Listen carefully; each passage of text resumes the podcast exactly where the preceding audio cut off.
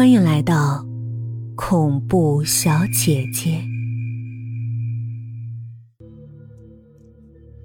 村长仿佛看出了他的心思，呵呵笑道：“我们村儿可是实实在在的村子，不过你上午照的那些照片啊，可能真是照到鬼市了。”他伸出手，示意阿成把照片给他。阿成不敢拒绝，把照片拿出来堆在桌子上。你看，这真不是我们村儿。村长看了一阵之后，要不，咋连一个小孩都看不见呢？我们村儿有四十多个孩子呢。他这么一说，阿成看看照片。果然，几十张照片上一个孩子的影子也没有。他回想起来，上午来巡视的时候，似乎的确没有看到任何一个孩子。难道上午他们遇到的真是鬼事？他只觉得晕头转向，完全不明白发生了什么事儿。村长见天色晚了，安排他在一间客房里睡下。客房十分狭小，摆了一张床后，就只能再放把椅子。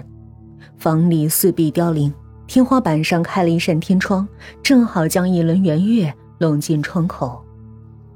阿成一晚上翻来覆去，各种镜头在脑海里翻过，始终不曾睡着。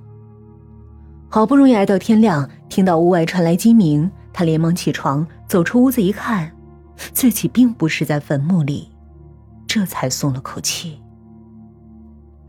早晨的下塘村依旧破败不堪。但看起来少了几分诡异的感觉。他想起以前很多次来这个村子，看到的都是这幅景象，心头安定了不少。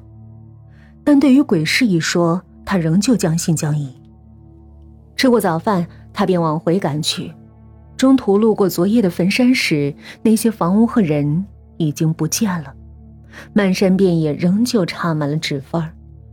坟前的烧纸钱儿，剩余的黑灰落得山路上到处都是。原来分布着许多房子的那片空地，只剩下一座大坟，地面上满地都是金光闪闪的纸屑。阿成拾起来一看，那纸又薄又脆，正是制作民屋和纸人所用的纸张。回想起昨夜之事，那些眼下已经突然消失的房屋，令他对鬼市的说法。更加相信了几分。回到家中，阿成疲惫不堪，正要洗个热水澡，忽然传来敲门声：“谁啊？”他一边问一边开了门。门口站着两个人，双方一照面都愣住了。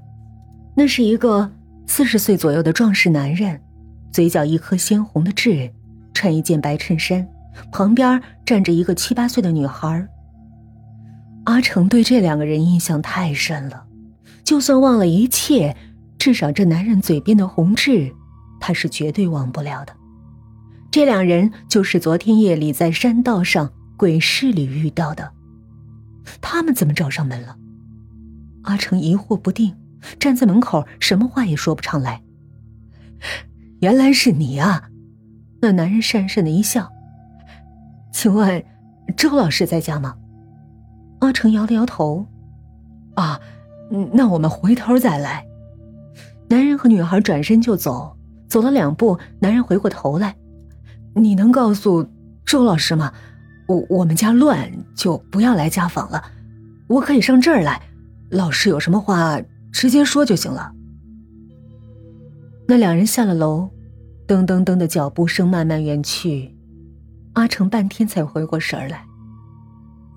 那人要找的周老师，就是阿成的老婆。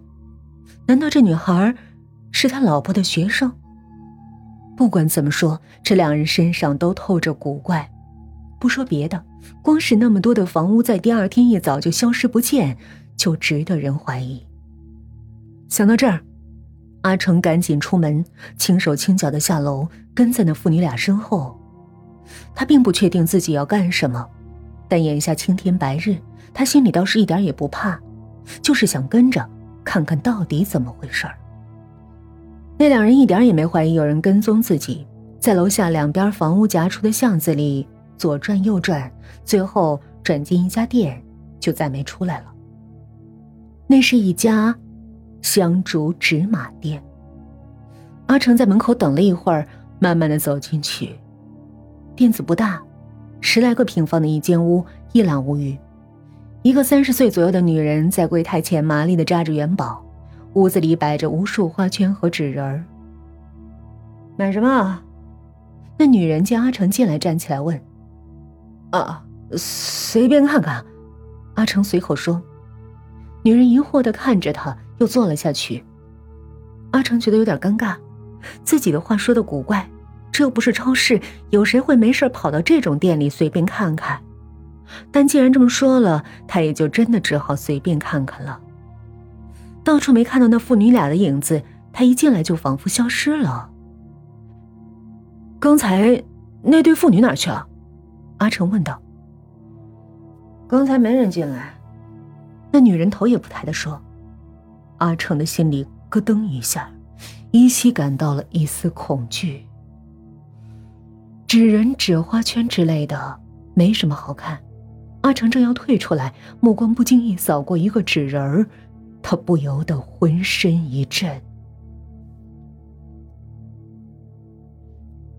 那纸人扎得活灵活现，宛若真人，而那张脸分明就是刚才那男人的脸，甚至连唇边的一颗红痣也是一模一样的。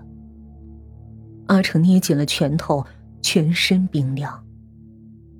在男纸儿的身边，还有一个小女孩形状的纸人，那张脸也和刚才那女孩一模一样。他一一看过店里的纸人，发现所有纸人竟然都有几分面熟，好几张脸都是昨天夜里在山道里的鬼市上见过的人。